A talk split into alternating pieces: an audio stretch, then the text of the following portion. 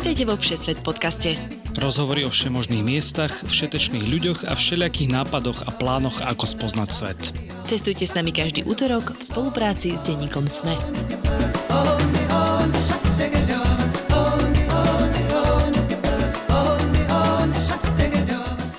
Ahojte cestovatelia a cestovateľky, volám sa Tina Paholík Hamárová a vy opäť počúvate podcast plný zážitkov z cestovania Všesvet.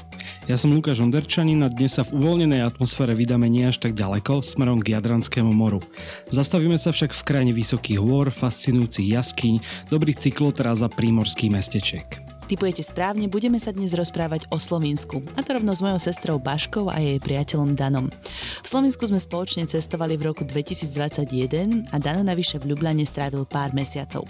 Tak poďme na to.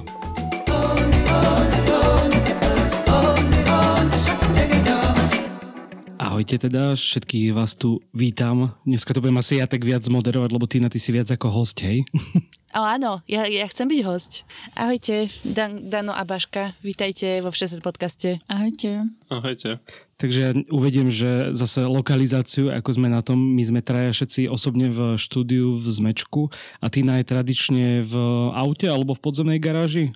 Som v aute, ale parkujem nad zemou tentokrát v takej novej štvrti tuto v Dubaji, kde je veľká výstavba a chodia tu okolo mňa motorky a auta, tak zázraz možno budete počuť niečo v pozadí, ale však čo? Už keď si doteraz posluchači pod Všesvetu nezvyklí na takéto pankové vyladenia, tak už nebude to lepšie proste.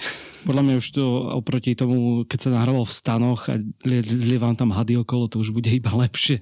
To určite. Aj keď to sú moje obľúbené časti.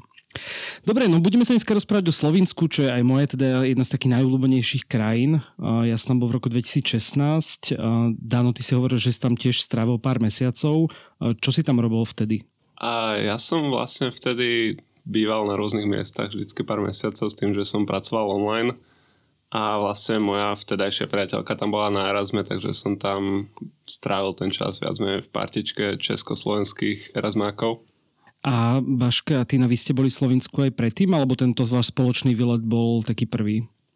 Ja som tam bola už aj predtým v podstate, keď kamarátka tam bola tiež na Erasme, takže sme ju boli navštíviť, myslím, že 2018 to bolo. Ale to bolo na pár dní. A ja som tam bola, akože prechádzala som cez Slovinsko XY krát, ale toto bola podľa mňa taká premiéra, že som tam aj vytiahla paty z auta. Alebo možno sme tam stáli na nejakom parkovisku niekedy, keď sme išli s Baškou a rodičmi do Chorvátska na fajnovú dovolenku. To takisto, ja som tiež akože cez Slovinsko, že hrozne veľakrát prechádzal a reálne sme sa tam zastavili. Asi iba dvakrát ešte ako teda deti s rodičmi. Viem, že sme boli v tých Julských Alpách na dovolenke pár dní, ale to som mohol mať tak 10-11 rokov, takže to si veľmi nepamätám. No to som chcela povedať, že vy ste takí horskí ľudia, že vy by ste podľa mňa k tomu mali vzťah, že aj dôvod tam ísť niekde do Alp turistikovať. My sme chodili do toho Rakúska a potom akože to bolo, že smerom k moru, ale viem, že naši tam potom ešte boli zo párkrát aj s bratom, takže oni to poznajú určite lepšie, ale si pamätám iba jednu túto dovolenku a potom teda v tom roku 2016 som tam išiel autobusom, lebo vznikol nejaký lacný Flixbus alebo niečo také. Bola to úplne hrozná cesta s hrozným slovenským vodičom, ktorý všetkým akože po slovensky nadával, lebo vedel, že mu nerozumejú. A potom sme z Ljubljane vlastne s Mišom Haviarom, našim kamošom, sme potom cestovali stopom na juh, teda k moru a bol to taký veľmi low-cost trip, spali sme tam na plážach a u kamošov a podobne, takže asi už teraz by som to precestoval troška inak ako vtedy, ale bolo to aj tak super. Hej, to si mi hovoril, že si tam desi kempoval a nejaké psi ťa ráno obkuskávali, či čo? Na nuda pláži v Pirani, dám potom tip, že kde. Dobrý tip. Toto je poďakovanie pre vás, našich Patreonov. Ďakujeme každému jednému a jednej z vás, ktorí nás podporujete, obzvlášť našim ambasádorom Radovanovi, Ivanovi, Michalovi Zjankov a Braňovi. Ak sa aj vy chcete stať našimi ambasádormi, skočte na stránku patreon.com a hľadajte Všesvet podcast. Máme tam niekoľko možností, ako nám môžete prispieť na tvorbu podcastu a každá jedna pomoc sa počíta. Ďakujeme, ste super. Dobre, tak prejdeme si dneska teda to Slovinsko tak postupne, možno aj v takom smere, ako sa tam vlastne najlepšie dostanete z Bratislavy alebo zo Slovenska. Zrejme sa vám teda nepodarí v jednej časti stihnúť všetko, lebo naozaj je v tom Slovensku toho veľa, čo sa dá vidieť a robiť. Ale teda najbližšie k Slovinsku je Maribor. Myslím, že sú to nejaké 4-5 hodín z Bratislavy, takže naozaj celkom blízko. Je niečo zaujímavé v Maribore?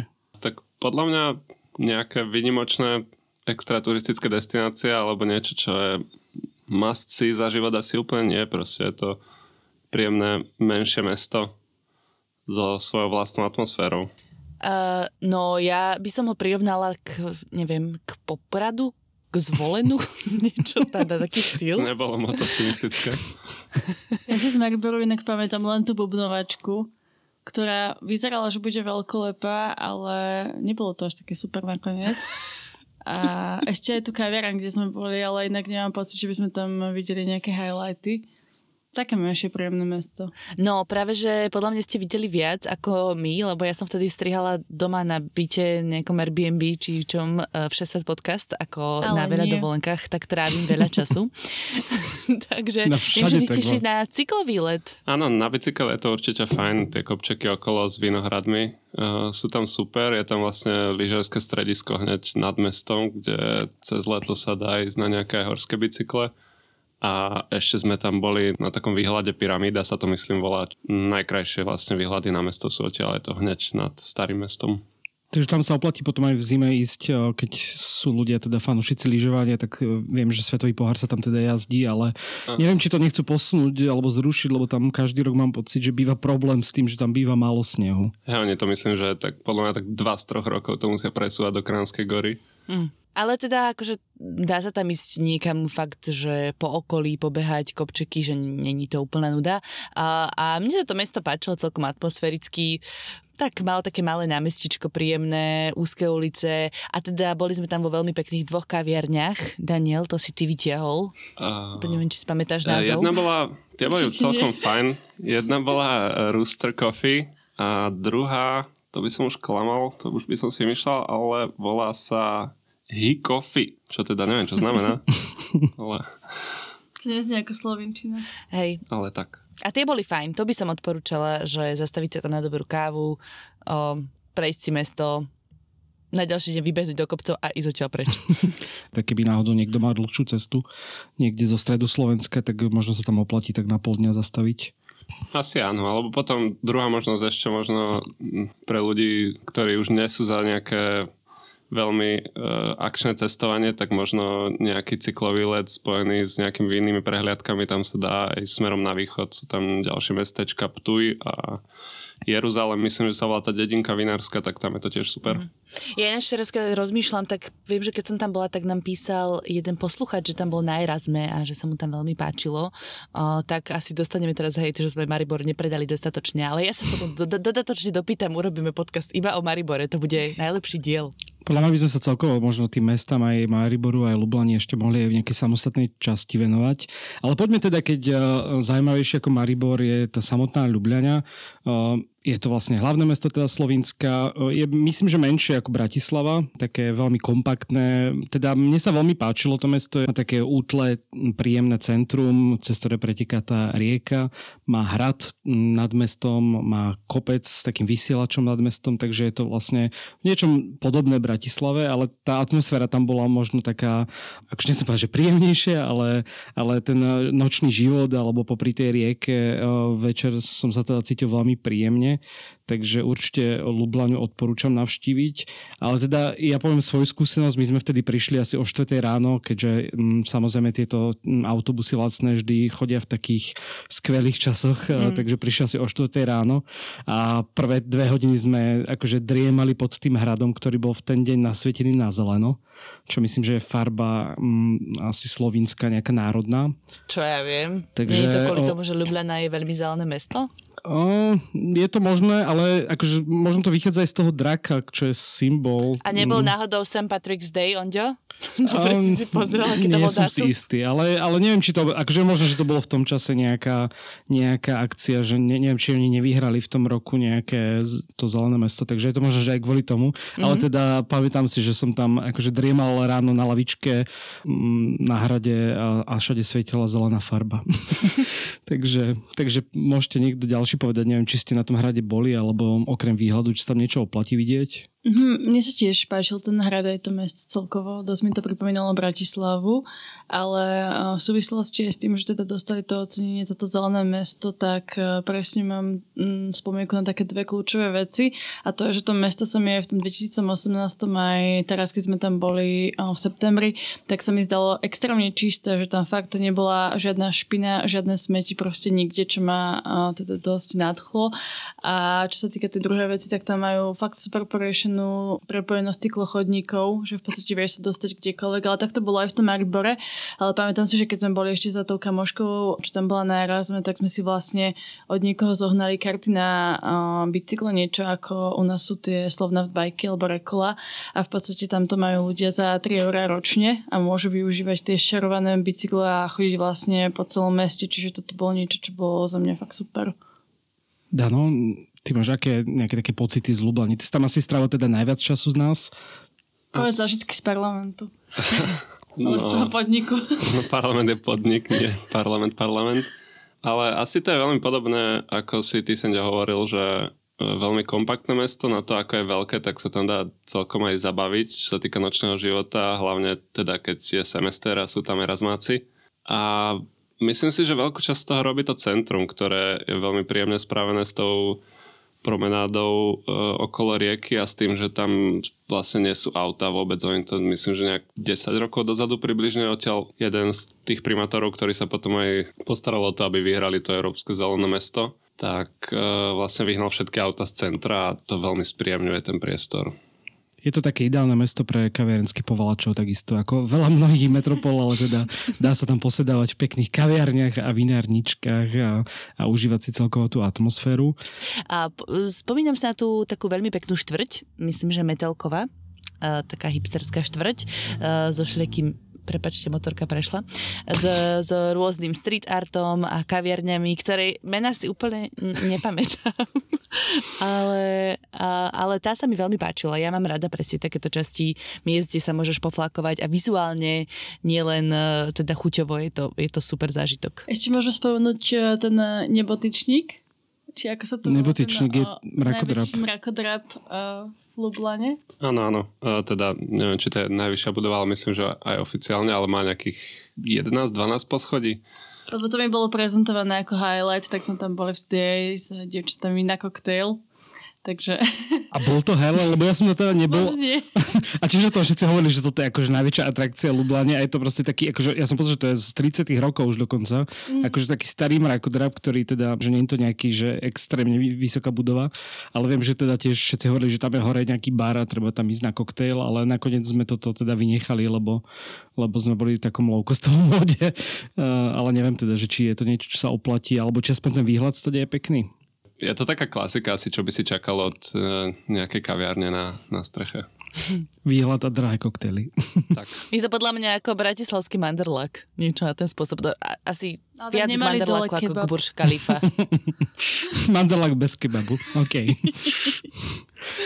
Ty si vlastne spomínal ešte tú Metelkovú, tak presne to taká tá umelecká štvrť, troška to možno pripomínaš, takú tú Kristianiu z Kodane, taká nezávislácka. Tiež je tam veľa barov, alebo teda v tom čase, keď som tam bol, tak tam bolo veľa barov a všelijaké koncerty a umelecké štvrte. Ešte v tom roku 2016 existovalo jedno takéto miesto, ktoré sa volalo Rock, čo je tiež, myslím, že výrobňa stará na bicykle a to tiež prerobili ako keby na také alternatívne miesto, na ateliéry a podobne, ale tam vlastne mesto dlhodobo bojuje proti, aj tá Metelkova dosť ako keby zvádzala dlhý boj aby ju nezavrali, aby celý ten areál ako keby nezbúrali. Zatiaľ, čo viem, tak teda sa im to darí nejako, ale ten druhý areál už musel byť ako keby pozastavený z nejakých bezpečnostných dôvodov. Ale práve to je pekné na tom meste, že má takú tú alternatívnu umeleckú scénu, takže tiež odporúčam minimálne tú Metelku teda navštíviť. A Dano, ty si tam behala aj niekde na bicykli po kopcoch okolitých, lebo však myslím, že tam sú tiež celkom také pekné zastávky. Iba párkrát, akože nespomeniem si úplne presne na tú konkrétnu trasu, ale ja si myslím, že v Slovensku, hoci ktorým smerom sa vydáš, tak vždy to bude pekné a oni tie svoje malé vidiecké cestičky so šialenými sklonmi vedia urobiť hocikde, takže keď k tomu sa pridajú tie kostolíky malé, ktoré oni ľúbia stavať niekde na vrchu kopca, tak sú tam naozaj krásne cesty na toto. A ešte dobrý asfalt nejako u nás. Tam potom asi skôr na horský bicykel by sa dalo, lebo my sme sa boli vtedy prejsť na tom kopci, ktorý sa volá Rožník, čo je vlastne hneď nad mestom. Najskôr je tam taký pekný park Tivoli. To ináč mám pocit, že v každom treťom meste je Tivoli park. Rozhodne. Ale teda za tým parkom a tam je taký, myslím, že kaštiel alebo niečo, tak za ním sa ide do takého kopca. Je to niečo ako náš Kamzik, že blízko pri meste, chodí tam veľa ľudí na bicyklo, sú tam nejaké bufety a podobne, ale bolo to taká príjemná presne prechádzka, troška do prírody, keď chcete uniknúť z toho mesta. Áno, je tam ešte, myslím, že jeden taký kopec, ktorý sa volá Šmartná gora, ak sa nemýlim. Kde je to teda už skôr na čistú turistiku, než na nejaký bicykel, ale hej, možnosti sú. My sa ťa preto ináč pýtame na bicykel, aby som to vysvetlila, lebo ty si váš bicyklista, aj na tú dovolenku sme brali spoločne bicykle, teda ja nie, ale ty s Baškou. A keby si poslucháči pamätali, tak my sme spolu nahrali aj diel o cyklistike vo svete, o Arménsku, kde dokonca sa rozprávame aj o tvojej knihe v úniku. A to je všetko, čo som tomu chcela dodať, aby si to isto ľudia vypočuli a kúpili si knižku. Dík za promo. Ja som chcel dať Ondevi priestor na posunutie sa k ďalšej časti. Hej, ja som sa ešte snažil nájsť niekde múzeum, lebo ja som bol v výbornom múzeu v Ljubljani, ale vôbec netuším, že kde to bolo. Ale bolo to také akože moderné múzeum, skôr galéria. Takže odporúčam nájsť nejaké múzeum, ale teraz nie som si úplne isté, ako sa volá. Áno, ono sa volá iba Moderná galéria Ljubljana normálne a tam je vlastne asi aj jedno z najlepších káv v meste, v súteréne toho múzea. Preto sa mi asi tak páčilo. To si pamätám, že som bol aj na kávu, takže určite treba ísť do múzea v Ljubljani. Ako sme sa bavili, tak o tej Ljubljani možno sa ešte budeme v nejakej inej časti niekedy rozprávať s niekým, kto tam strávil viac času ako my štyria. Ale teda poďme ďalej po ceste. Samozrejme ešte troška preskočíme možno ten stred a vrátime sa k prírode neskôr, ale poďme k pobrežiu slovinskému. To je iba 40 km dlhé, takže oproti takému Chorvátsku je to také biednejšie, ale zase tiež sa oplatí určite ísť. Myslím si, že to troška menej turistické a troška možno aj lacnejšie ako v Chorvátsku. Tie najväčšie mesta, alebo také najviac turistické zaujímavé je Piran, Portorož je zase také skôr rezorty a hotely, tam teda osobne som nebol. V Izole tiež sa chodí kúpať, sú tam pekné pláže, akurát sa tam pomerne zle spí na pláži, takže Izolu neodporúčam na spánok na pláži, hlavne keď prší celú noc. A Koper je teda asi najväčšie mesto, pokiaľ sa nemýlim, ale teda to bol pre mňa škaredý prístav a to hlavne kvôli tomu, že sa tam pokazilo auto na diaľnici a museli sme tam nechať na týždeň auto a ísť do Chorvátska asi 6 v jednom aute, takže Koper neodporúčam, ak máte nejaké chybné auta. Ale teda poďme asi najskôr do tej Pirane, lebo to je asi tak najkrajšie slovinské pobrežné mestečko, takže čo sa dá robiť v Pirani? Tina? My sme boli iba tam hlavne, tak iba to ti poviem. V Pirani sa dá kúpať sa na pláži. Sú tam rôzne pláže. Ja som teda videla kamienkové a potom sú tam také, kde sú betónové platne, z ktorých vieš skákať do mora, čo samozrejme ja vždy odporúčam a veľmi obľúbujem. Až na to, že na tejto dovolenke som veľmi zle skočila šípku a potrhala som si svaly na krížoch, teda mala som proste nejaké také akože zranenie, ktoré ma trápilo ďalších niekoľko mesiacov, tak toto by som rada upozornila všetkých posluchačov po 30-ke, aby nerobili. Ale ináč tam bolo, tá pláž bola veľmi príjemná, aj nejaké sprchy tam boli a tak, dostupné. No a potom dá sa teda prechádzať sa, motať sa v tom mestečku, je to veľmi malebne vyzerajúce mestečko, také trčiace, ako keby na poloostrove do mora. Čiže vieš ho obísť do kolečka a pozrieť si ho vlastne z každej strany stále popri mori. V strede sa týči taká veľká katedrála na kopci a v pozadí za ňou sú také mestské hradby, na ktoré sa dá tiež výjsť a obidve tieto také dominanty toho mestečka sa dajú navštíviť. A čo sa tam inak dá robiť je rozhodne vysedávať po reštauráciách s nejakým dobrým seafoodom a rybami, ktoré vylovili ráno na mornici, kde si na mori. Takže to sa mi tam tiež veľmi páčilo. Akože celá tá atmosféra bola ako vystrihnutá z dovolenkového katalógu. Baška, máš nejaké tipy, čo vidieť a robiť v Pirani? Hej, ja by som ešte dodala, že okrem kúpania sa dá aj paddleboardovať, ale pre neskúsených ľudí odporúčam si to vyskúšať na inom morskom, teda inom vodnom povrchu ako na morskom, keďže tie vlny boli dosť veľký problém. Ja som to nezvládol ani na jazere, nie to ešte, ale ja som si myslel, že to bolo ľahké a asi 4-krát som spadla, ja to bolo, že akože stojaca voda. Ja som to dokonca vytesnila a nedala do poznámok, lebo to si mala ešte stranda. Ale fakt som myslela, že sa utopím. Mali sme tam veľmi pekné ubytovanie, neviem, či si pamätáte, to bolo cez Booking, a volalo sa to Apartment pro Navtik, keby to niekto hľadal konkrétne. A bolo to síce hore na kopci, že museli sme vždycky zísť dole k pláži a potom sa šplhať po strašne veľa schodoch naspäť, ale práve tá cesta dole po schodoch bola krásna, že sme mali pekný výhľad na to celé mestečko. Aj tá apartman bol super, sme mali vlastnú záhradku, kde sme posedávali večer a to bolo také proste veľmi príjemné. Fakt úplne som mala flashbacky z našej dovolenky v Chorvátsku na Istrii. Teda neviem, Baška, ako ty, ale ja som mala taký pocit.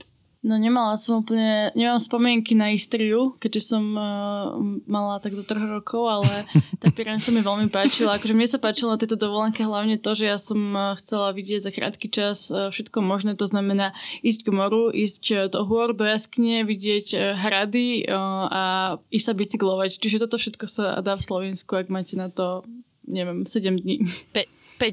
A myslím, že 6 dní sme tam boli, ináč fakt veľmi friška dovolenka. A to je dobrá práve výhoda, že je to také kompaktné, aj celá tá krajina, aj ten Piran je to, že maličké, nie je to nejaké extra veľké mesto, ale veľmi príjemné tie také uličky a naozaj také chorvátske, no jadranské. V živote sme vo Všesvet podcaste nepovedali viackrát slovo kompaktný, ako v tejto časti. A to je podľa mňa akože veľmi výstižné slovo na celé Slovinsko, nie? Že je to také kompaktné. A ešte teda, aby sme povedali, čo sa dá v Pirani robiť, tak mali sme jeden deň, kedy my dve sme vyhlásili pasivitu a išli sme sa váľať na pláž a malovať si malované križovky. A Dano išiel na bicykel, neviem kam, a Pacho išiel na túru. Neviem kam, alebo teda on tam išiel po tých pobrežiach, tam sa dá urobiť taká pekná trasa popod skaly a skalné útesie až do vedľajšieho mestečka a naspäť. To je asi tam, kde ty spal s tými psami, nie? No, hej, to je presne, že my sme vlastne v rámci nášho low-costového tripu, keďže sme nemali peniaze ani na autobus, ani sme nechceli veľmi míňať, tak teraz sme spodali, že sa prejdeme pešo do tej Izoly. A nie je to až tak blízko, je to nejaký 20 kilometrov, myslím, aj viac troška, takže bolo to akože celkom dlhá trasa a nie úplne dobre vyznačené zo začiatku, takže my sme sa niekde dostali na také útesy, že sme sa museli akože naozaj držať stromov, aby sme nespadli 40 metrov niekde zo skal do mora. A potom už sme našli, je tam pekne spravená taká cesta, dokonca myslím, že je to aj v nejakom minimálne prírodnom dedičstve UNESCO s pekným výhľadom, takže jedna časť je veľmi pekne vyznačená, ale ten úvod tej trasy sme išli podľa mňa veľmi mimo toho, ako sme mali a nebolo to úplne bezpečné, takže ak teda nemáte, vy ste vravili, že ste mali pekné ubytovanie, ale my sme tam v rámci nášho low-costového výletu zistili, že hostel tam stál okolo 30 eur v tom čase, čo teda na hostel bol fakt veľa, tak sme si povedali, že rátali sme dopredu s tým, že budeme spať niekde na pláži a nám niekto poradil, že je tam taká pláž, takže keby ste chceli vlastne troška takto si aj zažiť dobrodružstvo, tak vlastne za tým rohom tesne pod tou katedrálou Triglavov, ako je taká strmá skala, tak tam dole je niečo ako nuda pláž, myslím. Trošku tam treba preliesť a keď bol príliv, tak sa tam dosť liezlo, ale teda tam sme sa v takých kamenných kôpkach sme tam spali. Dokonca sme stretli ešte myslím nejakého Argentínčana, ktorý tiež sa pýtal, že vyzeráte tiež ako nejakí backpackeri, ktorí nemajú peniaze. Asi sme tak fakt vyzerali. Nejdete spať, všetko je to hrozne drahé, tak nakoniec sme tam akože traja takto na pláži spali a tam som sa vyspal celkom fajn a bolo to super, že človek sa ráno hneď mohol vykúpať. Na rozdiel od tej Izoly, kde sme teda zmokli, lebo o 4 ráno začalo hrozne liať a tam sme spali iba niekde na lavičke na pláži. Takže pokiaľ potrebujete tip, kde si láhnuť, tak mi napíšte. Ondio, ako si sa šiel vykúpať na nuda pláži ráno? Oblečený, ale to je taká, že podľa mňa to není, že úplne nuda pláž. Akože boli tam, ráno keď sme sa zobudili, tak tam boli nejakí nahý ľudia, tak to povedzme, vo vode, ale teda je to, že hneď za rohom normálnej pláže, takže žiadne oné predsudky. Tam neboli. A ešte posledná zastávka v Pirani by som chcela odporučiť nejaké reštaurácie. A to konkrétne bol podľa mňa super zážitok ísť do Čevapčičnica. Neviem už presne, ako to vyslovalo. Čevapčičnica. No neviem, proste tam servírovali čevapčiči a volalo sa to Sarajevo 84 a potom sme to videli dokonca ešte v jednom inom meste. Hej, videli sme to aj niekde ďalej, to bola ako keby asi nejaká sieť. Ja tiež mám pocit, že som niečom takom bol, takže je to možno, že to je niečo známe. Je to sieť čevapčičární a môžete si tam dať rôzne druhy čevapčičí, alebo ešte nejaké iné pomleté mäsko, cibuľu, ale teda bolo to veľmi dobré. A mi sa to páčilo, bol to taký bizar. Je vhodné pre veganov. Vy ale... nikto nie ste veganiči? Pane Bože. Okay. Však sme mali čevapčiči, tak to už by nebolo asi v súlade. A ešte by som chcela spomenúť práve o tých reštikách, že tak celkovo sú tam všetky reštiky plné seafoodu, čiže viete si tam dať čerstvé morské plody. Toto sme mali aj my vlastne niekde v tom centre, keď sme tam dávali také tie šarované taniere s rôznymi chobotnicami, mušlami a kalavármi, čiže to bolo tiež veľmi príjemné. Hej. Mali tam čašníci pásikavé trička, ale nepamätám si názov už, ale mohla som si to googliť, no. Čo sa týka kávy, podľa mňa, tak už to bolo trošku horšie, ale ešte v tom Pirani bola kaviareň Neptún, kde bolo celkom fajn cold brew, akurát potom v Koperi už sme nemali také šťastie na výber, lebo keď som niečo hľadal, tak sme nakoniec skončili na parkovisku niekde medzi pumpou a nákupným strediskom, takže to nebolo úplne najpríjemnejšie. V miestnom Tesku. A je teda v tom, teda ja sa spýtam, že je v tom Koperi niečo zaujímavé, lebo ja som bol iba v tej priemyselnej štvrti, takže neviem, že možno to mesto je pekné, len nemám s tým dobrú skúsenosť. My sme boli len v priemyselnej štvrti, tak neviem. A tam káva nebola dobrá rozhodne. Hej, tam je tiež nejaké staré mesto, nejaká menšia časť, čo je, myslím si, že celkom fajn, ale inak, no ešte na tom bicykli som tam, je tam tiež pekne, oni tam jednu cestu medzi Izolou a Koperom zavreli pre auta a je to hneď po Primorí nad cestou útes, takže to je pekné. A tiež tam na nejakej starej železnici prerobili to na cyklotrasu a dá sa tam aj cez tunely chodiť na bicykli, čo sa nedá úplne všade, takže tiež je to veľmi pekné. Zostaňme teda pri tej cyklistike ešte troška. Je Slovinsko možno taká ideálna destinácia? Neviem, či si prešiel iba toto, alebo bol si tam aj inokedy na bicykli. Sú tam vytvorené podmienky, že aj cyklotrasy, alebo je to skôr, že po normálnych cestách? Aj, myslím si, že mimo miest tam tie cyklotrasy nie sú až tak ako niekde v Beneluxe, ale v mestách je to všetko porobené a hlavne je to robené intuitívne. Že vždy vieš, že na pravej strane cesty máš jednoducho tú cyklotrasu v meste. No a mimo miest, akože v tom Slovensku je všetko. Na veľmi malom území, keďže Slovensko je veľmi kompaktné. Čiže určite je to jedna z mojich obľúbených destinácií na bicykel. A je to teda skôr na cestiak, alebo neviem, na aký bicyklo ste boli vy? Ja som bol iba teda na cestiaku a na krose, na krosovom bicykli raz, ale to som tiež jazdil iba asfalt. To som išiel takými náhodnými cestami aj niekde na slovinsko-chorvátskych hraniciach, kde nie je úplne veľa nejakých atrakcií. Ale tiež to bolo veľmi, veľmi príjemné. Tá krajina už tak postupne prechádza z to nejakého alpského typu krajiny do Stredomoria, takže možno si tam naozaj treba trošku viac naplánovať tú trasu ako niekde inde, lebo oni naozaj sa nemaznajú s tými sklonmi cesty a robia tam proste 15% stúpania. Kde, takže je to dosť hore-dole. Takže treba sa pripraviť aj hlavne v tých Julských Alpách, teda, že to asi tie horské priesmyky už nie sú úplne taká prechádzka, že ja by som tam napríklad na bicykli teda určite nešiel.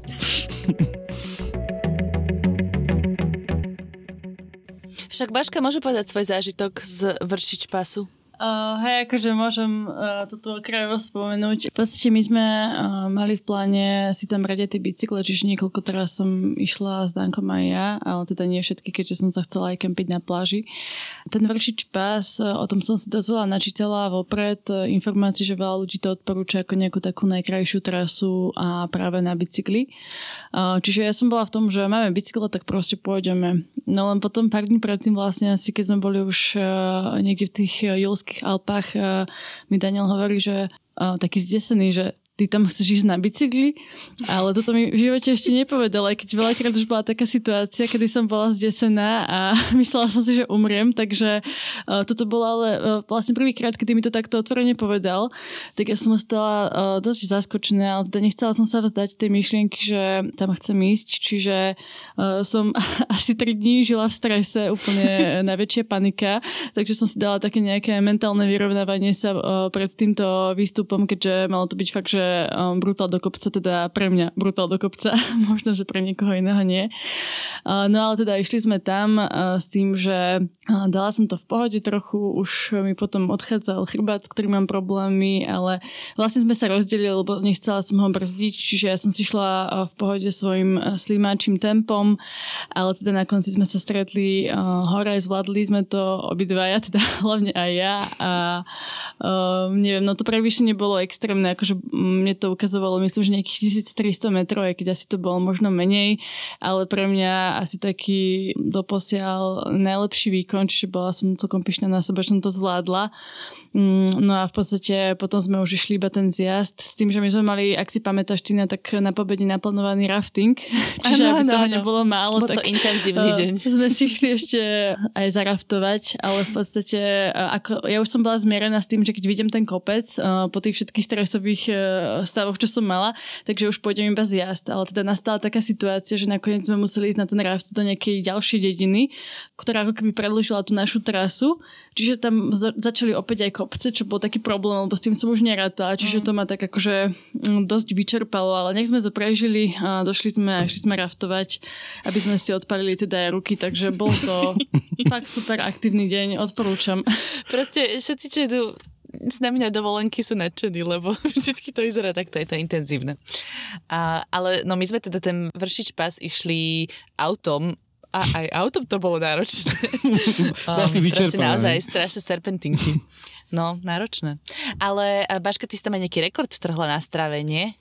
Nie. Neviem to taký rekord, ako keď si dala ty niekde v Považskej Bystrici rekordy a potom si zistila, že tam na elektrobajku a všetci ti nadávali, že si pokazila rekordy všetkým cyklistom. Áno, ukradla všetky komy v okolí Považskej Bystrice na elektrobajku. Prepáčte mi, Považské Bystričania, ja neviem, ako sa to robí, ani neviem, čo to presne znamená, ale áno, išla som na elektrobajku a zaznamenávala som to na hodinkách ako obyčajný bicykel a potom mi niekto písal výhražné správy, že som im zničila aj rekord. Tak vidíš, si mohla ísť aj takto na ten Vršič a mohla si mať tiež aj super výsledky za slovenský výkon. Hej. Poďme na moju obľúbenú tému a to sú jaskyne, lebo Slovinsko je známe jaskyňami. Ja neviem, že ktoré z tých akože dvoch najznámejších jaskyn ste stihli navštíviť, či ste boli v Postojne alebo v Škocjane. V Škocjane sme boli. Ale ja neviem, oni sú vedľa seba, alebo Škocjanem. Ďaleko od seba, lebo možno sme boli v oboch. Nie sú úplne vedľa seba a nie sú ani ďaleko, ale je to presne na ceste z tej Ljubljane smerom na juh k moru. Postojna je bližšie k Ljubljani a ten Škocjan je troška ďalej. Ja som napríklad tiež Postojne teda nebol, lebo som si hovoril, že to je práve také až troška príliš turistické, že všetci sa zastavujú priamo tam. Tak sme vlastne skúšali stopom dojsť do Škocjanu a teda bolo to pre mňa jedna z najúžasnejších jaskyň, ak som kedy videl. Ja neviem, ja som si teda predstavil, že to bude asi veľké, ale nie, že to je také obrovské a to naozaj vyzerá, ako keby ste boli akože Grand Canyon, ale pod zemou. Že tam vlastne preteká húčiaca divoká rieka zákrutami a vy prechádzate mostami nad tým, takže určite odporúčam teda túto jaskyňu, že oplatí sa to. Teda neviem, ako sa to vám páčilo, ale mne ako nadšencovi jaskyň veľmi. No ja sa pamätám, že sme sa rozhodovali medzi týmito dvoma jaskyňami, pretože sme mali čas iba na jednu z nich a mám pocit, že Postojna je viac o nejakej menšej výzdobe. Pri Škocjane ide skôr o to, aký je to masívny kaňon. Tak sme sa rozhodli pre ten Škocjan a myslím si, že to bolo dobré rozhodnutie. Tam je myslím, že rozdiel aj v tom, že v Postojne sa dá ísť aj vláčikom, čo je tiež zase taký iný zážitok, že sa tam viete akože previesť vlakom. A asi mám pocit, že tá Postojna je vyzdobenejšia. Ten Škocjan tiež nebol nejaký akože vyzdobený, ale tam presne ten priestor, že iba to, že je to pod zemou také obrovské, tak je na tomto fascinujúce. Ale akože rád by som sa pozrieť do tej Postojny, takže na budúce, keď pôjdem cez Slovinsko, tak určite dám pauzu aj tam. No mne to pripomínalo scénu z Pána prstenov, keď Gandalf došiel fajtovať toho veľkého čierneho typka s rohami. Si nepamätám, ako sa volal. Tam, kde kričali You shall not pass. Balorog. A to... Balorog z moria. Áno, ďakujem pekne. Onďo, ty, čo si elfštinu vytlačil a naučil sa jazyk elfsky, tak by som bola sklamaná, keby si to nevedel. Tak proste, ako v tej scéne, tak to tam vyzeralo. Naozaj taký obrovský dom, ešte aj tie stĺpy som mala pocit, že tam niekde sú a že za chvíľku tam to je buba, kde si vyskočí a my budeme musieť kričať You shall not pass. Takže... Už len na to by ste tam cítili, ako v Pánovi prstenov, je to super. A vlastne, keď vidíš tie jaskyne, tak potom vieš ešte cez taký skalný priesmík alebo cez takú úžinu. Môžeš si vybrať dve trasy, kratšiu a dlhšiu. A my sme sa vtedy rozdelili a my s Pachom sme si dali tú dlhšiu trasu. Bola to veľmi pekná prechádzka, kde vlastne potom vôjdeš ešte do niekoľkých ďalších jaskýň, ktoré sú aj zaplavené a veľmi pekne sa tam tá voda odráža vo všelijakých skalných previsoch a tak ďalej. Čiže super zážitok akože na pol dňa. A ja som bola vo veľa jaskyniach, nie som taký odhodlaný jaskyniar, ale táto sa mi veľmi, veľmi páčila. A keď ste odhodlaný jaskyniar, tak tam sa dá ísť aj na nejaké také extrémnejšie trasy. Ja som to vtedy pozeral. Myslím, že aj v tom samotnom Škocjane sa dá ísť, že si zaplatíte akože viac a je to také to lezenie cez nejaké priestory, alebo sa tam brodíte tým kaňonom a podobne, tak ako je to napríklad u nás tej jaskyni mŕtvych netopierov, že je to už aj celkom adrenalín a musíte sa tam plaziť niekde po tme iba s čelovkou, takže toto je tiež niečo, čo určite do budúcnosti chcem ešte niekedy vyskúšať. Potom nepozerá ten horor, čo si ty pozeral vždycky. Pad do tmy, taký, hej. Ten, kde... ten nie. To neodporúčam. Akože keď idete iba na návštevu jaskyne, to v pohode, ale keď pracujete v jaskyni, nie je úplne dobrý nápad pozerať horor Pad do tmy. A teda tá Postojna je bližšie troška po ceste ešte, ale tam je možno ďalšia atrakcia, kde je ten postojnský hrad. Neviem, či myslíš ten predjamský hrad. Aha, predjamský, tak nie postojnský. Áno, ten som myslel. To myslím, že kúsok odtiaľ, ale nie je to teda úplne pri tom. A my sme tam teda sa zastavili, ja už tuším dvakrát, ale vždy to bolo tak na instagramové fotky s rukami do večka, než na nejakú dlhšiu exkurziu po hrade. Hej, my sme v podstate vynechali to, že sme si nekupovali vstup priamo dovnútra do toho hradu, ale iba sme sa zastavili pozrieť sa na to zvonka, ale bolo to fakt pekné, lebo ten hrad je ako keby vstavaný v nejakej skale. Čiže ešte som také niečo nikde nevidela a myslím si, že stojí to za tú zástavku, ak idete autom alebo na bicykli napríklad do tej jaskyne na výlet, tak určite ten hrad stojí za to zastaviť sa a vidieť to. Dobre, poďme do hôr. Než už aj toto by neboli hory, ale Slovinsko je teda známe tým, že je veľmi hornaté a ten sever naozaj je lákadlom pre aj lyžiarov, aj turistov a sú tam skvelé turistické trasy. Čo ste stihli navštíviť v rámci tých Júlských Alp, čo sa týka možno nejakej turistiky a prechádzania sa po horách? Čo je turistika? Baška, poď. Úplne si to nepamätám, ja si fakt nepamätám žiadne názvy miest, ale môžem to skúsiť. V podstate boli sme tam jeden deň na trek na Šiu, s tým, že teda najskôr sme si zaplatili lístky na lanovku, ktorá nás vyviezla do nejakej stanice, odkiaľ sme vlastne začínali túto túru, ale nebolo to akože nič náročné. V ten deň sme chceli stihnúť len niečo také jednoduchšie, čiže naozaj to bola skôr taká nejaká jednohodinová prechádzka, s tým, že ak máte čas a záujem o nejaké dlhšie túry, tak samozrejme je tam milión možností, či už pokračovať z tej stanice tej lanovky, alebo ísť v podstate na úplne nejaké iné miesto. Myslím, že tam je toho celkom dosť. Hej. Ja len doplním, že tá stanica sa volala Vogel, myslím, tá lanovka. Je to aj lyžiarske stredisko? Teraz som si nemyslela. Áno, áno, je. Hej, čiže dá sa tam aj v zime lyžovať, ale z tej koncovej stanice sa dá naozaj robiť veľa trekov, dokonca určite sa dá nejaká hrebeňovka robiť. No a čo bolo na tom veľmi pekné je, že odtiaľ je vidieť tú druhú stranu Jilských Alp naprieč cez Bohinské jazero, kde sa uprostred týči Triglav, najvyššia hora Slovenska, ktorú sme tiež chceli absolvovať. Neviem, či si pamätáte, že sme chvíľku mali také nápady, že v rámci našej multifunkčnej dovolenky vystúpime aj na Triglav a prespíme tam na horskej chate, ale asi sme to nechceli hrotiť. Mohli sme po raftingu. Ešte sme mohli taký nočný výstup. Ináč to je taká asi aj dlhšia turistika. Ja viem, že tam sa chodí aj na 2 noci, teda na 2 dní, že prespíte v chate pod tým vrcholom.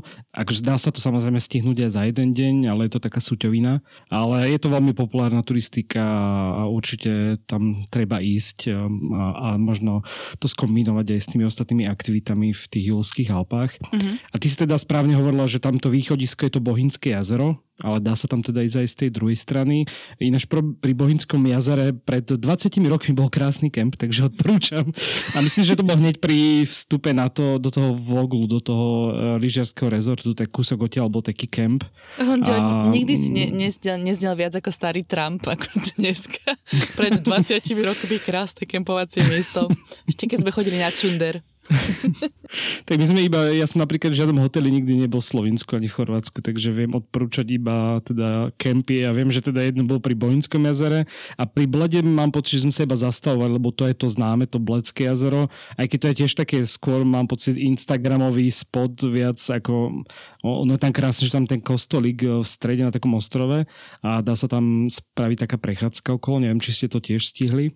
No, dá sa tam akože aj okolo jazera jednak a potom je tam veľa kopčekov okolo, kde sa dá za pol hodinku vybehnúť hore na nejaký výhľad. Ale áno, tiež je to asi viac o tom, že vyliesť, odfotiť a ísť do kaviárne, než nejaká skutočná turistika. Ale dá sa tam aj okúpať sa v tom jazere. Ľudia sa tam normálne kúpali, jazdili tam na nejakých člnkoch a nám vtedy bola ešte zima, sa mi zdá. V septembri teda už bola zima, ale ináč myslím, že to môže byť veľmi príjemné.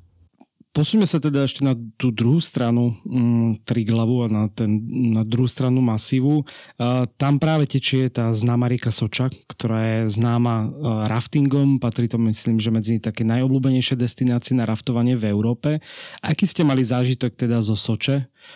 Boli ste len raftovať, alebo ste boli aj kanioningovať, lebo to je tiež taká druhá obľúbená aktivita, že tam ľudia skáču do tých vodopádov a neznajú ono života a smrti, ja neviem čo. Hej, boli sme iba raftovať. Tinka veľmi presadzovala ísť na ten kanioning, ale teda rozhodli sme sa, že rafting bude postačujúci. Čiže mali sme zabukovanú jednu vlastne spoločnosť, ktorá nám to sprostredkovala, čiže neviem, či Tinka, či chceš k tomu niečo doplniť? Rafting.sk, tá keďže máš rada takéto dobrodružné aktivity. To boli Slováci z Hlohovca, mám pocit, to sú moji kamoši. Hej, to sú Slováci z Hlohovca, ktorí organizujú v Slovensku takéto tours, tak môžete si pozrieť ich stránku. Je to celkom pankačina. Ako teda prebiehal ten rafting? Je to veľmi náročné, alebo že my sme vlastne spolu boli raftovať aj túto nedávno na Belej, aj v Gruzínsku, Tina. Mm-hmm. Tak keď to porovnáš, tak bolo to niečo naozaj ťažšie, alebo to závisilo mi od tej trasy, že ktorú idete? A nemyslím si, že to bolo ťažšie ako to, čo sme spolu absolvovali, ale ty si ma značne vyplašil predtým, ako sme tam šli, lebo si mi povedala, že to je strašne nebezpečné a že neviem, koľko ľudí sa tam vybúralo na rafte a prepichla sa im loď a potom ich tam hľadali hodinu, kde si proste splavených dole. Čiže úprimne som mala relatívne rešpekt voči tomu, ale nemyslím si, že to bolo nejako strašne fyzicky náročné. Teda celá tá organizácia bola celkom zábavná, lebo my sme tam evidentne došli už na konci sezóny v septembri, čiže už to chalani proste nemali také zabehnuté, ale bolo ich tam menej, ani asi nemali veľa raftov v ten deň. Tak sme mali vlastne jedného inštruktora priradeného, Tomáša, a to je všetko a vlastne on nás aj odšoferoval, aj nás vyhodil s loďkou a išiel s takým jedným svojím kamošom, čo mal tetovačky Kalašníkovou po sebe. Podľa toho si to pamätal. Tak išiel zaviesť auto na našu východnú stanicu a potom sa vrátili, takže bolo to celé také one man show ako keby, ale akože stále veľmi dobrý zážitok. No a čo sa mne veľmi páčilo, bolo skákanie zo skal, samozrejme, kedy sme robili niečo iné, ako som zvyknutá, nie len, že ťa hodia do vody studenej a plávaj, ale že sme si urobili z raftu šmýkalku na jednej skale a po nej sme sa šmýkali a teda to neviem, ako Baška si to spomína s láskou. No ja si úplne nepamätám takto isto tieto zážitky so skákaním do vody, lebo teda dostali sme inštrukciu sa spustiť po rafte, ktorý bol otočný naopak, teda na Supermana do vody. A ja som sa teda vynorila na to, že mi bola extrémna zima, ale ostatní sa na mňa pozerali tak zdesene, že či som v poriadku. Ja také, že však hej, akože je mi zima.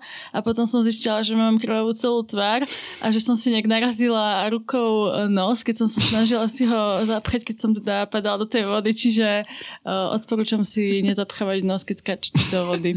Alebo do ľadovej rieky. Ale inak super. Ja som bola úplne v úplnej panike, lebo Baška sa vynorila úplne proste cez zuby tiekla. A ježe, Kriste, že pre Boha zachránite ju, vyberajte ju z tej vody a Baška povie, že poda, nič sa nedeje, čo je? No, tak to bolo celkom napínavé. A druhá zastávka bola, že nás teda nechali vyliezť na takú skalu. Ja vždycky preháňam všetky výšky skal, z ktorých skážem, ale podľa mňa mohla mať aj 5 metrov. Podľa mňa to bolo dosť vysoko. 50. 150. No dobre, tak dajme tam už 5 a odtiaľ sme skákali. A bolo to naozaj napínavé a ja a Kalašníkov sme potom išli znova, lebo nás pustili, to bolo super. Dano, ty si mal z toho aké zážitky z raftovania na Soči a skakanie do vody? Žiadna krv? Žiadna krv, no, akorát ten pohľad na Bašku, keď vyzerala ako nejaké dieťa na pieskovisku, keď spraví niečo veľmi zlé a veľmi to nevyšlo, tak bol trošku scary, ale no, asi tam oni aj tí sprievodcovia hovorili, že bolo menej vody, čiže možno aj tým to bolo tak, že bolo nejaké suchšie obdobie, že to nebolo až také divoké, ale inak veľmi fajn. Myslím si, že ako Tina vravela, tak na to, že to bola one man show, tak to bolo dobre zvládnuté. Čo som pozeral, tak vlastne cenovo to vychádza okolo tých 50 € aktuálne na tej Soči za ten rafting samotný. Mm-hmm. Na osobu asi. Áno, môže byť. A neviem, že vy ste zostávali v tom kempe, lebo oni tam majú nejaký kemp, tí Slováci, kde sa dá priamo akože kempovať, ale majú aj apartmány, takže sú tam asi rôzne ubytovania. A teda ešte neviem, či sme vôbec povedali, že sa začína v tom Bovci, alebo že Bovec je to miesto, kde ako je také centrum toho raftingu. Hej, Bovec je to miesto, kam dojdete z Vršič pasu na bicykli a tam nasadnete na auto, ktoré vás zoberie sa raftovať. Ale my sme teda neostávali v tom kempe a potom sme si pokračovali niekam ďalej, kde sme mali buknuté ubytko. Mne sa veľmi páčilo ubytko, z ktorého ste vyražili na ten Vršič pas, to bolo ešte v Krajanskej gore a to vyzeralo úplne ako škola v prírode. Bolo to apartment HM, akože H&M.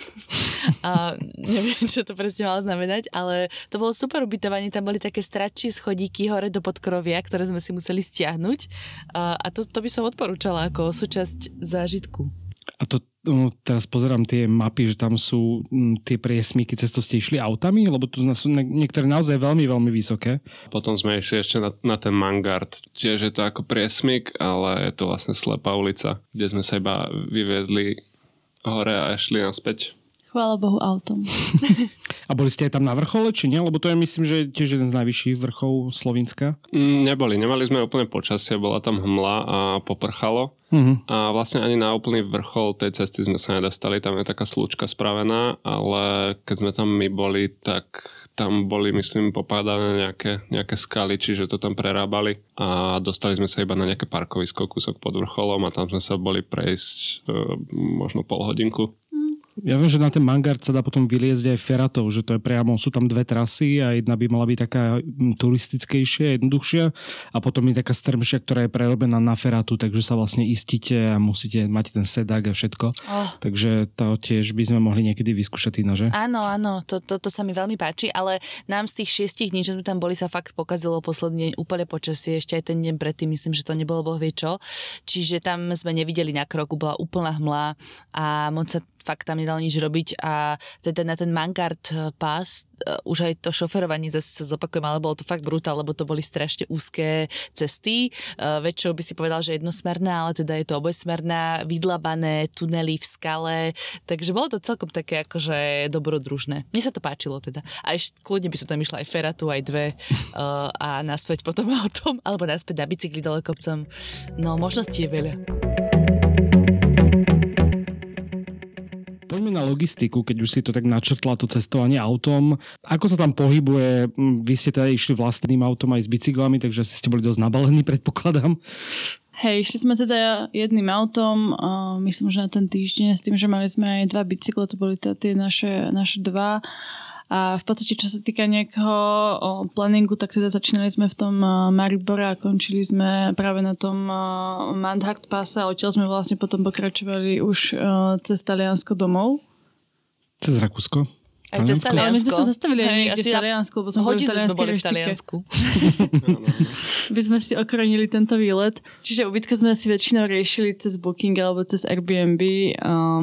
Pôvodne sme rozmýšľali, že pôjdeme aj do nejakých kempov, ale ako sme už aj spomínali, tak v tom septembri už tam nebolo až tak teplo, čiže nakoniec sme to úplne vynechali. Hej, a čo sa týka ceny, tak to bolo, myslím, že nejakých v priemere 20-30 eur na osobu na noc, že asi viac na backpackerské štandardy, ale s tým, že sme tam boli fakt len na pár dní, tak sa to dalo prežiť. A ešte keď ste spomínali to auto, tak nie je problém, tie slovenské diaľnice nie sú drahé, alebo teda aké sú ceny, neviem, či si pamätáte. Hej, kupovali sme si diaľničnú pri hraničnom priechode, bolo to myslím, že 15 eur na 10 dní, alebo na nejaký taký akože obmedzený čas, ktorý nám to akorát vychádzalo. Čiže vôbec to nebolo nejaké strašné. Ako tiež ma strašili pred tým, že Slovensko je drahé a tak ďalej, ale toto bolo fakt v pohode. To kedysi bolo také, viem, že keď sme chodili do Chorvátska, tak sa vždy hovorilo, že či ísť cez Slovinsko alebo cez Maďarsko, že či chceš ísť drahšou trasou a rýchlejšou, alebo radšej okolo Balatonu, ale za lacnejšie. Ešte čo sa týka poslednej kapitoly, ktorú vždy preberáme, tak je to jedlo, ale vy ste teda mali so sebou šéfku Charapacha, tak neviem, či ste niečo tradičné slovinské vôbec jedli. Hej, Pacho to ako vždycky zachraňoval, vyváral nám rôzne cestoviny, rôzne jedla, čiže to bolo super. Pamätám si jedno, konkrétne jedno risotto, myslím, že na ktoré myslím ešte doteraz, škoda, že Pacho odišiel do Dubaja, ale v podstate, čo sa týka toho jedla, tak mám pocit, že sme nemali nič nejaké tradičné asi okrem klasické nejakej pizze či vapčiči a toho seafoodu. Dano, ty máš nejaké tipy na tradičné jedla alebo drinky? Dobrým smerom ideš, to sa mi páči, ale... A Laško? Ale hej, no. A Laško to je taký bažant, nie? Taký akože také klasické, no, taký veľkovýrobné, no, akože pivo. Ja som tam mal ináč niečo, teraz neviem, či Jelen je slovinský, to je asi srbské, Jelen že? Srbský. Hej, Slovenci majú Laško, čo je akože vidiecké a Union, čo je akože ljubljanské, ale v skutočnosti aj tak myslím, že všetko vlastne Heineken, takže... Onde sme ti donesli jedno Laško domov ako darček. Dúfam, že si ocenil. Už som ho asi vypil, ináč myslím. No, už dúfam. Myslím, že som ho vypil. Ja si vlastne pamätám bograč, že taký guláš z nejakých rôznych druhov mesa. A viem, že to je také typické slovinské. A potom ešte mi našlo, že potica je taká roláda, alebo taký nejaký dezertík, niečo, podobá sa to na bábovku. Tak to si ešte pamätám, že sme tam skúšali, ale inak tiež veľmi nejaké tradičné jedla sme tam neskúšali. A hlavne kvôli tomu, že pri tom mori je ten seafood a vlastne tie ryby a ligne na žaru, aj keď teda neviem, či sa tak volajú aj po slovinsky, ale takéto tie tradičné morské príšerky, takže tam, keď ste pri mori, tak treba jesť také veci, ano. Ak máte radi teda morské plody. Hej, ja by som ešte chcela upozorniť na masívne šišky, ktoré sú tam veľmi populárne. Už si teda nepamätám presne, ako sa volá to miesto, Tinka, možno budeš si pamätať. Áno, bolo sa to Trojané. Stojaca zastávku. Trojané donáca, alebo Trojané šišky sa to volalo. Nikto nereagoval na šišky, tak prepáčte, myslel som si, že ma odpojilo. A tá pleskavica je čo? Pleskavica je v podstate niečo podobné ako, no čevapčič je v menšej forme, ale pleskavica je tiež mleté mäso. Väčšinou sa to podáva s ajvarom, čo je tiež taká zeleninová omáčka, alebo ako to nazvať, papriková. A to sme tam teda jedli skoro stále, lebo to bolo jedno z tých lacnejších jedál, aj veľmi chutných. A myslím, že na celom Balkáne tá pleskavica je taká akože veľmi známa a populárna, lebo aj v Macedónsku to všade podávali, takže je to vlastne taká fašírka, niekedy do nej dávajú aj sier, takže je to také šťavnatejšie ako tie slovenské fašírky, ale taká oveľa väčšia fašírka teda. Ja si ešte teda pamätám, že tam bol známy koláč, ktorý mali všade, ktorý sa volá gibanica, čo bola taká zmeska všeličoho, štrudle po... ani neviem, ako to nazvať všetko. Ale... Všetko, čo nemôžeš jesť? Dajme tomu, všetko, na čo mám intoleranciu. Ale bolo to veľmi fajn a k tomu alkoholu my sme tam skúšali niečo, čo sa volalo borovničke, že dúfali sme, že to bude podobné naše borovičke, ale bolo to také nejaké oveľa sladšie, takže nepodarený experiment. Tam asi fungujú také tie grapy a podobne, ako je to v Taliansku, nie? Také likéry, že je to silnejšie, ale je veľmi sladké. Áno, tak nejak. A ty nás tam úplne stratila, preto nepočujeme reagovať na žiadne o naše otázky. Tak kým sa pripojí, tak teda skúsme si to zhrnúť, že čo vás na tom Slovensku možno najviac zaujalo, okrem toho, že je kompaktné? Tak mne sa páčilo to, že je to fakt krajina, ktorá je blízko Slovenska, ste tam do pár hodín autom a viete si za krátky čas, ako som aj spomínala, naplánovať veľmi veľa aktivít, či už čo sa týka nejakej turistiky, cykloturistiky, alebo pokiaľ chcete vidieť len tie miesta, takisto sa to dá spojiť aj s letnou dovolenkou, čiže kúpanie sa, vylihovanie na pláži, takisto je to blízko ďalej do Chorvátska alebo do Talianska, čiže ak to máte po ceste, tak možno stojí za to zamyslieť sa nad tým, či sa tam nechcete zastaviť aspoň na pár dní. Takisto sú tam aj tie jaskyne, mega veľa možností na tie nejaké akčné športy typu rafting, splavovanie alebo nejaký ten canyoning, čiže určite je tam toho dosť, aj čo sa týka možno tých ferát alebo nejakých ďalších možností. Pre mňa teda asi hlavne to, že je tam všetko, od mora po kopce. Mne sa páči, že tá krajina veľmi využíva ten potenciál, čo má, že podľa mňa, keby sme u nás využívali viac ten potenciál, ktorý tiež Slovensko má, tak by to mohlo vyzerať tak ako v Slovensku, takže je to vlastne veľmi moderná, rozvinutá krajina, naozaj na plnohodnotnú dovolenku aj na týždeň, dva sa tam určite je tam čo robiť aj v tých horách, aj v jaskyniach, aj na pláže, takže určite odporúčame. Keďže Tina sa troška tak odpojila z auta tradične, lebo jej skapal telefón, čo je tiež dosť tradičné pri našich spoločných nahrávaniach, tak sa teda budeme musieť rozlúčiť bez nej. A ak máte nejaké ďalšie otázky o Slovinsku, tak nám pokojne napíšte a my sa Bašky a Dana spýtame. A ďakujem teda za to, že ste prišli k nám do štúdia, aj osobne, nielen takto virtuálne ako s Tinou. Ďakujeme pekne aj my. Ďakujem. A takisto budeme radi, ak si vypočujete aj nejaké ďalšie časti z tohto regiónu a určite sa budeme v budúcnosti viac venovať aj tým slovenským mestám a Ljubljani. A ďakujeme všetkým poslucháčom, ktorí nás podporujú. Ak by ste chceli podporiť našu tvorbu, tak nás nájdete na Patreone. Veľmi nás to poteší a motivuje robiť ďalej tieto podcasty. A už sa blížime pomaličky ku koncu tejto série, pretože celkovo sme spravili takmer 30 častí, tak potom sa dáme takú krátku pauzu a zase o nejaký mesiac a pol sa uvidíme. Ale ešte stále nám zostávajú pár častí pred nami, takže sa máte na čo tešiť. Ahojte. Čaute.